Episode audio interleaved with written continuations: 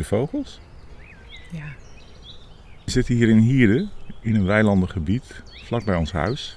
En eh, we zien de zon zakken boven het Veluwemeer. Ik ben Marco van den Berg en ik zit hier naast mijn vrouw Gera van den Berg van Heerlijk Minimaliseren. Ja. dit is wel heerlijk, hè? En we zijn hier naartoe gelopen even om eh, ja, de, de, de, de eerste podcast op te nemen. En daar hebben we witte wijn bij eh, meegenomen om het eigenlijk binnen nog meer te vieren. Hè? Zo Ja. van, ja.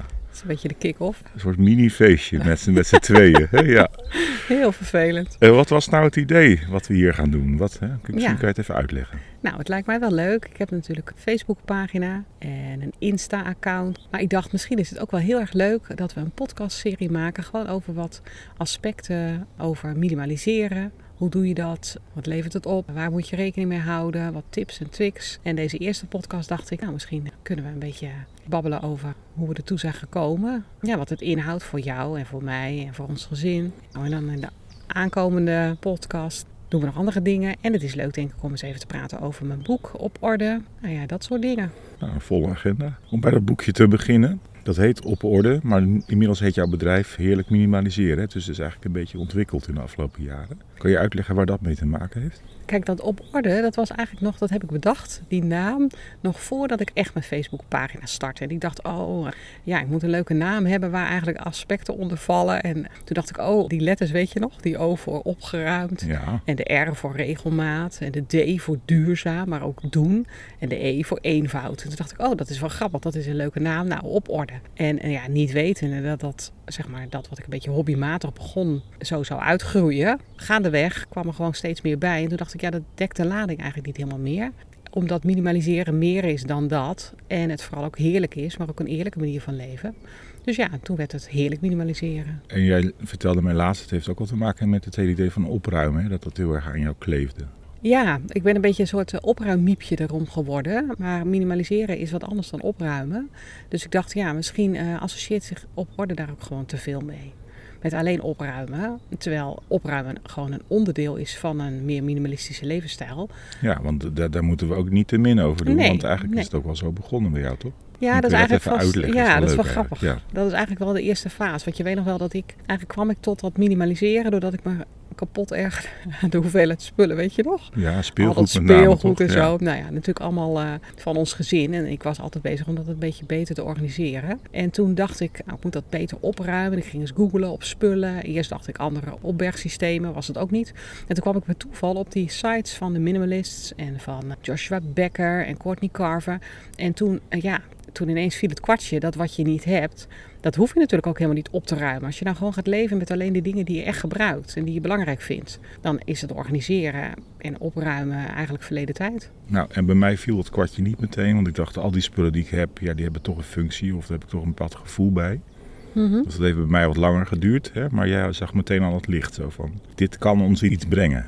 Dat dacht ik echt. En ook in combinatie met dingen die ik zag over de impact die spullen hebben. Een negatieve impact op het klimaat, milieu en onze manier van consumeren. Eigenlijk leven we denk ik collectief best wel op een te grote voet. Nou, als je iets gaat minderen met spullen is dat natuurlijk win-win in je huis. Maar ook gewoon win-win voor de aarde. En die combinatie maakt minimaliseren zo'n mooie, vind ik. Het is echt een, een proces waar je helemaal doorheen moet. Hè? En eh, je gaat afscheid nemen van heel veel spullen. En eigenlijk voelt het helemaal niet prettig in het begin. Want je denkt, ja, een stukje veiligheid. Hè? Je hebt het ook niet voor niets gekocht. De spullen horen bij je. Maar naarmate je er eigenlijk mee verder gaat, merk je dat er iets loskomt. Komt ruimte in huis en ook wel ruimte in je denken. En ja, het vult zich weer met andere dingen, met nieuwe dingen. Soms was het ook juist wel heel erg bevrijdend. Dat je al die overbodige ballast zeg maar, weg kon doen. Maar ook tegelijk wel confronterend. Dat je denkt, ja, waarom heb ik eigenlijk al die spullen wel in mijn huis verzameld gedurende de jaren? Terwijl sommige dingen lagen gewoon al jaren onaangeroerd in een doos op zolder. Misschien ook leuk om te benoemen. Ik kan me herinneren dat jij in de tijd zei van ja, en er zijn wel meer minimalisten in Nederland, in Nederland. Maar dat zijn vaak mensen zonder kinderen of met één kind. Lekker makkelijk. Hè? ja. Ja, ik zal wel eens even laten zien hoe dat, hoe dat is in een gezin. Hè? En dat er toch wel heel wat meer uitdagingen bij komen kijken. Is dat ook de reden geweest waarom je uiteindelijk dat boekje hebt geschreven? Ja, om te laten zien dat het ook gewoon mogelijk is als je met een gezin leeft. Kijk, voor jezelf kun je natuurlijk heel snel die keuzes maken. Dat je bepaalt wat je wil houden of niet. Maar ja, voor je kinderen is dat toch een soort samenspel en een soort weg ernaartoe. Of misschien wel helemaal niet. En nu ze weer ouder worden, maken ze daarin weer andere keuzes. Maar ook de hoeveelheid spullen natuurlijk. Ja, hè? natuurlijk. Ja. Ja. Nee, maar alleen al als je kinderen zoals wij hebben in eh, al die verschillende leeftijdsfases. Het is natuurlijk anders dan dat je alleen maar twee pubers hebt. Maar bij jou kwam het ook wel heel erg weg uit het, het opruimen, zoals we net al zeiden. Hè? Maar ook de frustratie over altijd maar die spullen die voor je voeten lagen. Uiteindelijk heb je dus eigenlijk door minimaliseren daar voor jezelf al een soort verbetering in gevonden. Dus we kunnen ook wel zeggen, het begon uit een soort persoonlijke frustratie, maar uiteindelijk ben je de wereld gaan redden. Want dat is er wel bijgekomen, dat hele Ja. aspect. Ook misschien wel door het boekje, dat je over, heel erg over na ging denken, maar waarom doe ik het eigenlijk, waarom wil ik het eigenlijk? En daar bleek ook een hele diepere laag onder te zitten, toch? Ja, nou ja, dat was eigenlijk al wel vanaf het begin. Maar eerst in mijn tips was ik vooral heel praktisch bezig. Is die duurzame kant een beetje onderbelicht. Maar eigenlijk voor mezelf ontdekte ik wel vrij snel dat die duurzame kant misschien nog wel de meest belangrijke was voor mijn eigen motivatie, als het ware. Ook om vol te houden. Ja, ook omdat je denkt, ja, juist ook dat doe je voor je kinderen, voor de generatie die erna komt. Ja, je had het ook En, altijd eh, over die voetafdruk. Ja, En, ja. en nu hoor je dat heel veel, maar ik bedoel, zes, zeven of acht jaar geleden was dat nog helemaal niet zo eh, nee. bekend. Ja. Nee, het idee van spullen en afvalvermindering en de impact van spullen, dat is eigenlijk natuurlijk pas van de laatste vijf jaar, denk ik, dat het wat meer echt op de kaart is gekomen. Goed, het is een beetje, een beetje klef misschien om te zeggen, maar ik heb wel bewondering voor hoe je dat hebt gedaan. Want je hebt wel ontzettend veel gelezen ook en veel gekeken ook. Het is niet een, een maniertje dat je als het ware uitvindt, maar je hebt ook echt wel onderzoek gedaan naar hoe, Ja. hoe zit het dan? Hè? Want ik, ik ga niet zomaar iets beweren. Nee, precies. En ook dingen die je zelf leest, ook over minimalisten, bijvoorbeeld Amerikaanse.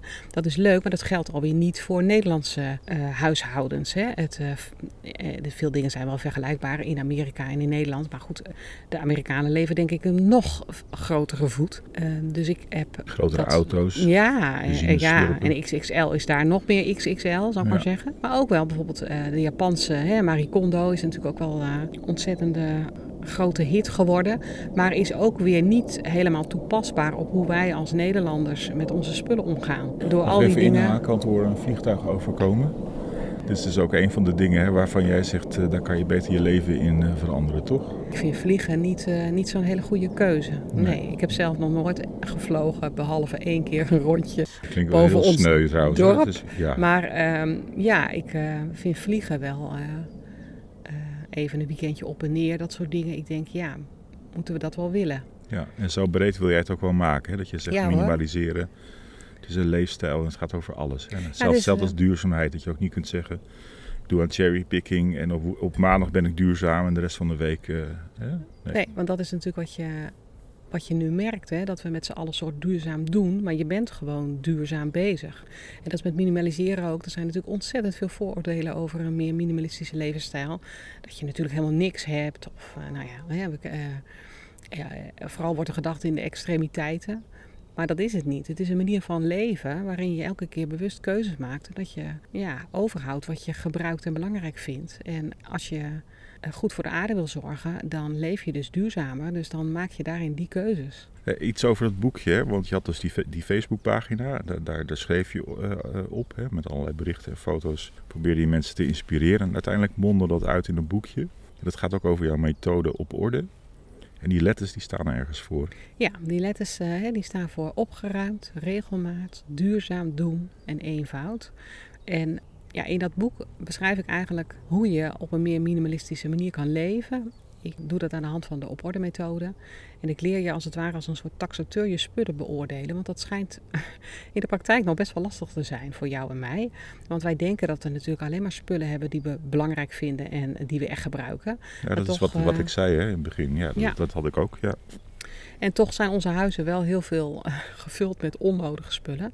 Nou, die op-orde-methode die bestaat eigenlijk uit vijf, ja, vijf groepen waarin je dit indelen. En dat begint dan in de keuken, lekker basaal, in de keukenla. En dat is een hele goede plek om te beginnen. Je kunt ook een ander klein project nemen hoor, maar dat, in die keuken is toch wel een hele goede. En nou, daar oefen je mee met, die, eh, met dat principe van taxateur zijn. En als je dat een beetje onder de knie hebt, dan kun je ook andere dingen in je huis beoordelen. In Dus je moet klein gebruikt. beginnen eigenlijk. Rond het Ja. Een beetje, een beetje een soort vingeroefening en kijken waar je dan op uitkomt. Ja. Ja. Kijk, en we denken vaak natuurlijk met spullen aan die eh, zolder vol met al die dozen. Met spullen van je kindertijd of van je familieleden of van opa en oma, nog erfstukken. Daar moet je zeker niet mee beginnen. Want eigenlijk weet je nog niet zo goed wat voor jou van waarde is. Nee. Dus als je eerst eens even lekker oefent, heel basaal in die keukenla, dan kun je goed beoordelen of een keukenmesje wel of niet gebruikt wordt. Maar ja, de staartklok van opa, eh, dat wordt net even iets anders, hè? Nou heb ik jou dit verhaal al, al vele tientallen keren horen uitleggen hè, in de afgelopen jaren. En het, het, het aardige vind ik toch dat in welk interview jij ook geeft of waar je ook je verhaal vertelt, elke keer komt dit terug. En zie je wel mensen hiermee aan de gang gaan. Hè? Ja. Want dat is ook wel aardig misschien om te melden, dat je heel veel re- reacties krijgt van mensen. Enorm. Foto's van keukenla's en eh, hè? Ja.